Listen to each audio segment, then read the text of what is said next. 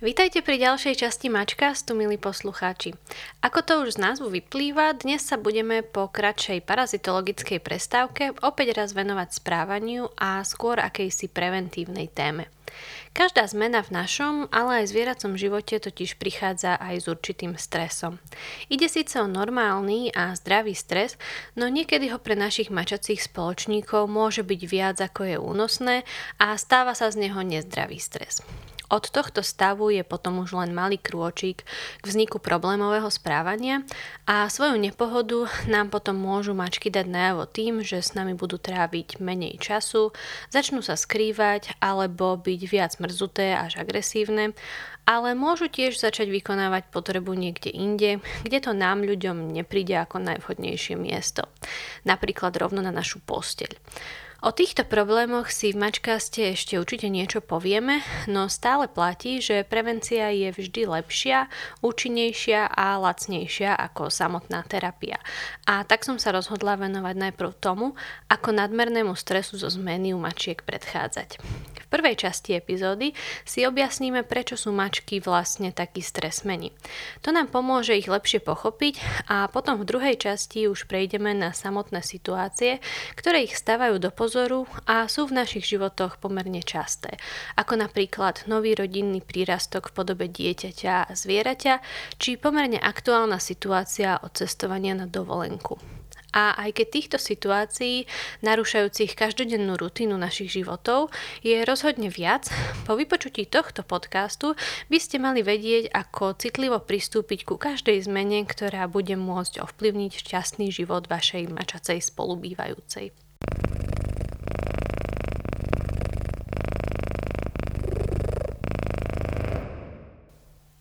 Viacerí by ste mi isto dali za pravdu, keby som mačky opísala ako strachopudov.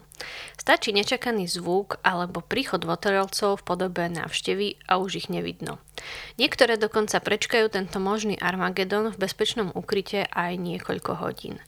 Nové, neznáme a niekedy dokonca aj pohybujúce sa objekty z nich tiež vedia urobiť nízko podlažné naježené tvory s rozšírenými zreničkami, ktoré sú pripravené v každom momente sublimovať. Týmito hrozivými objektami môžu byť pokojne aj zdanlivo neškodné neživé predmety, ako inak než bežne skrútená ponožka či polootvorený šuflík. No a rozhodne k ním patria živé tvory, konkrétne malí ľudia, cudzie mačky či otravné psy. Avšak veľa z vás by tiež dodalo, že mačky sú zároveň aj dosť zvedavé a nové krabice či tašky z nákupu po prvotnom ostražitom oňuchaní a usmrtení dobre mierenými boxerskými ťahmi sa následne stanú najobľúbenejšími pelechmi na svete. Tak o čo tu teda vlastne ide? Odpoveď na to, prečo sú mačky tak ťažkopádne, čo sa zmien a nových vecí týka, nájdeme opäť raz u ich voľne žijúcich predkov, s ktorými toho majú stále veľmi veľa spoločného. Rozhodne viac ako také psy. Mačky divé sú totiž solitárni lovci, ale zároveň aj korisť. Takmer celý deň majú oči na stopkách, aby sa nažrali, ale aj aby neboli zožraté. A teda musia mať úplnú kontrolu nad tým, čo sa okolo nich deje. Aj keď sú vo vlastnom teritóriu, musia ho pravidelne čekovať, či je to ešte stále ich teritorium. Musia byť ostražité, respektíve primerane bojazlivé, ale zároveň aj dostatočne odvážne, aby vedeli čeliť nutnému nebezpečenstvu pri zaobstarávaní si svojich potrieb. Mačky sú súčasne neofobné aj neofilné, teda aj sa zmien boja, aj zmeny ľúbia, to je teda jeden z dôvodov, prečo je z nich tak ťažko výjsť. Niekedy ani same nevedia, čo vlastne chcú. No ak by sme si to, čo som doteraz povedala, rozobrali na drobné, prišli by sme na jednu vec, ktorá im pomáha sa s týmto všetkým zmetkom vysporiadať. Pocit kontroly a bezpečia. Problém ale nastáva, ak si uvedomíme, že na rozdiel od ich voľne žijúcich kamošov, veľkú časť ich života kontrolujeme my. Samozrejme tak robíme s dobrým úmyslom im dať všetko, po čom im srdce piští, no najmä aby boli v bezpečí. To je síce na mieste, veď sme predsa za ne zodpovední. Avšak naše vnímanie toho, čo mačka pociťuje ako pohodu a bezpečie a s tým súvisiaca snaha dať jej napríklad čo najlepšie krmivo či priestor na lozenie, sa nemusí najmä v čase zmien, ako je napríklad zmena vášho pracovného času, zhodovať s momentálnym vnímaním pohody vašou mačkou. Tiež naša reakcia na zmeny, zdanlivo týkajúce sa len nás, vie do značnej miery ovplyvniť schopnosť našich mačiek sa s nimi vyrovnať. A práve preto je veľmi dôležité si uvedomiť, čo všetko môže pre mačku predstavovať zmenu a ako pre práve vašu mačku vytvoriť podmienky na to, aby dokázala mať aj ona túto situáciu pod kontrolou a cítila sa bezpečne. Môžete mať doma totiž bufeťáka, ktorého nič len tak nerozhodí, ale aj citlivé stvoreniatko, ktoré vyžaduje úplne iný citlivý prístup aj v prípade, že sa rozhodnete premiesniť zo pár kusov nábytku v jednej z jeho alebo jej izieb. Dúfam teda, že ste nezabudli, že to my bývame u svojich mačiek, nie naopak. Už z tohto úvodu je teda jasné, že reakcia mačiek na stres je pomerne komplexná téma a tak predtým, než si povieme o konkrétnych prípadoch týkajúcich sa konkrétnych mačiek, by som vám chcela predstaviť systém, akým mačky vnímajú svoje potreby všeobecne, nakoľko nám vie pomôcť pochopiť nielen konkrétne prípady zmien, o ktorých si budeme hovoriť, ale urobi z vás odborníkov aj v iných situáciách, ktoré budete v budúcnosti s vašou mačkou zdolávať.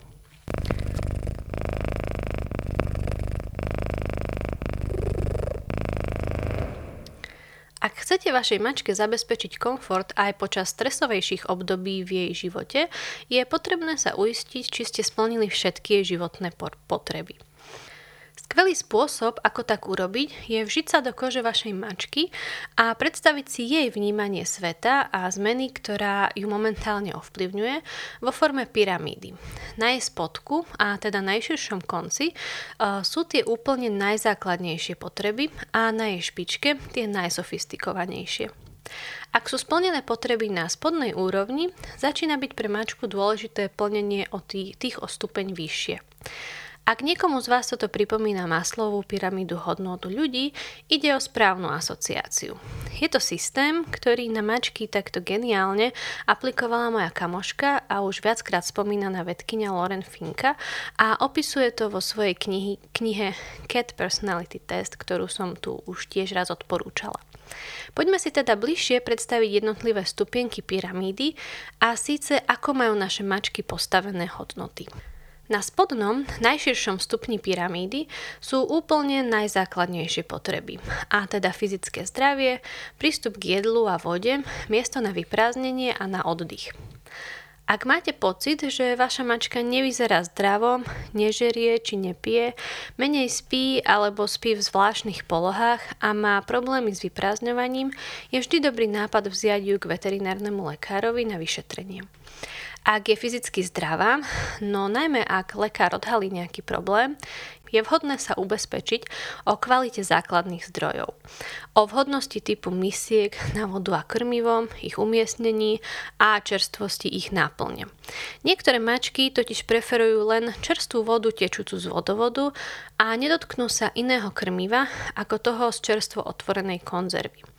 Veľké mačky alebo tie so skráteným profilom tváre, ako napríklad perské mačky, preferujú len veľmi veľké misky. Vaša mačka môže tiež obľubovať krmenie len na tichom a nefrekventovanom mieste. Miesto na oddych musí tiež splňať štandard dostatočnej teploty a mekosti, najmä v prípade starších mačiek alebo tých, ktoré trpia nejakým akútnym či chronickým ochorením. Prípade, že je vaša mačka fyzicky zdravá a využíva aj všetky zdroje a teda si plní najzákladnejšie fyziologické potreby, ďalšou dôležitou hodnotou či potrebou je pre ňu pocit osobného bezpečia a bezpečného prístupu ku zdrojom, ktoré sme si spomenuli pred chvíľou. V praxi vyzerá naplňanie tejto druhej najzákladnejšej potreby tak, že má vaša mačka možnosť sa rýchlo ukryť, ak ju niečo vystraší a z ukrytu nik nenúti násilím von, pričom takýchto miest má v domácnosti viacero. Táto potreba môže byť teda narušená, ak je vaša mačka v prípade vystrašenia, tak povediať, zahnaná do kúta, alebo aj vtedy, ak sa musí na záchod plížiť, lebo na ňu číha iná mačka alebo pes a často sa pri krmení či pití obzerá, či striha ušami a nedoje svoju porciu. V týchto prípadoch je potrebné zabezpečiť jej umiestnenie viacerých miest na bezpečný úkryt, napríklad aj do blízkosti misiek či toalety a tiež umiestniť tieto zdroje tak, aby k nim mala pohodlný prístup a bola pri ich využívaní relaxovaná. Ak je vaša mačka zdravá a cíti sa bezpečne pri plnení základných potrieb, jej ďalšou prioritou je predvídateľnosť a kontrola nad svojim teritoriom. Ako sme si už v tejto epizóde načrtli, toto je pravdepodobne tá hodnota, ktorá je pri zmenách narušená najviac a najviditeľnejšie. Logicky sa totiž zmeny vylúčujú s pocitom kontroly a predvídateľnosti. No a niekedy to môže priamo súvisieť aj s narušením pocitu bezpečia pri využívaní zdrojov. Napríklad zmena vášho pracovného času môže znamenať nielen zmenu v čase, kedy mačku nakrmíte, ale aj v čase, kedy máte napríklad otvorené dvere na záhradu, ktorú rada navštevuje susedová despotická mačka. Tá sa zrazu bez vašeho vedomia nanominuje dnu a nedovolí sa vašej už bez tak zmetenej mačke nažrať. V týchto prípadoch je naozaj vhodné sa zamyslieť, ako vyzeral deň vašej mačky pred zmenou, ktorá nastala a snažiť sa túto rutinu napodobiť aspoň z časti. Pre mačky je dôležitý čas krmenia, respektíve bezpečný prístup k krmiu v určitých častiach dňa, ale aj prístup do ex- exteriéru, tiež kontakt s majiteľom vo forme hladkania či hry, alebo len relaxu vo vašej blízkosti, ale tiež spôsob, akým hladkanie pre- prebieha.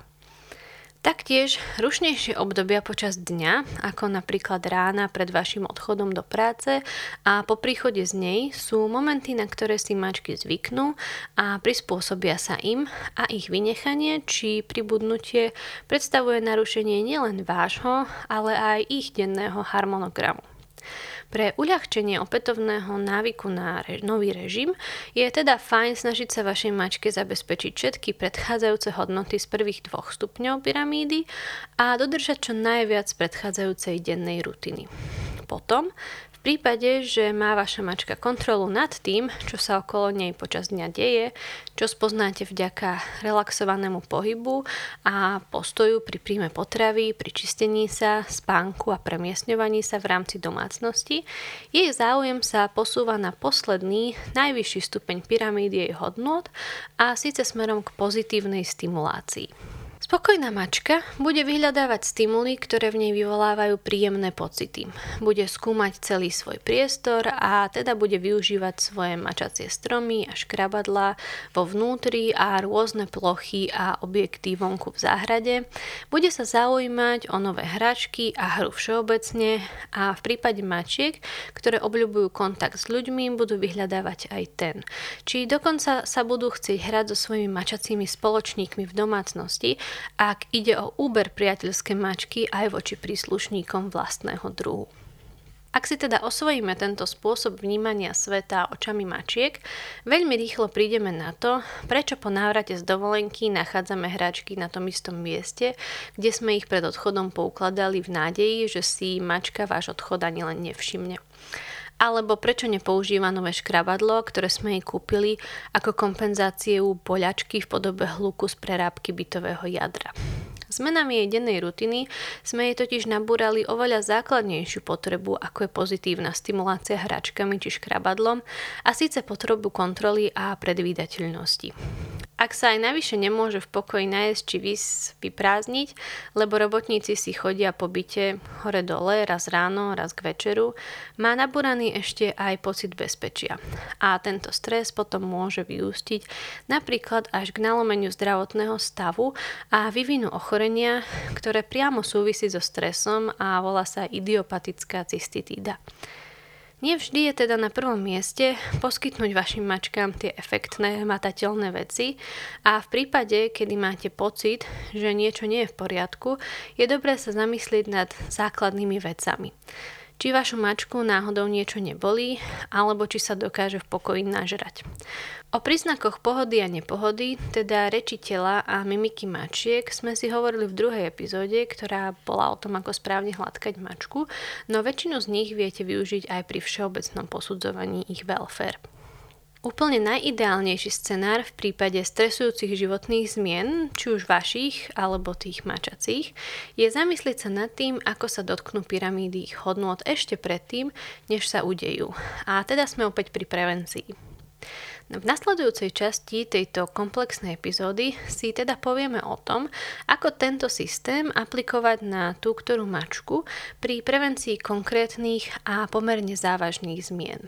Začneme hneď tou najdrastickejšou a síce novým človekom v rodine, ktorý sa však na bežného človeka, s akým sa doteraz stretli, veľmi nepodobá.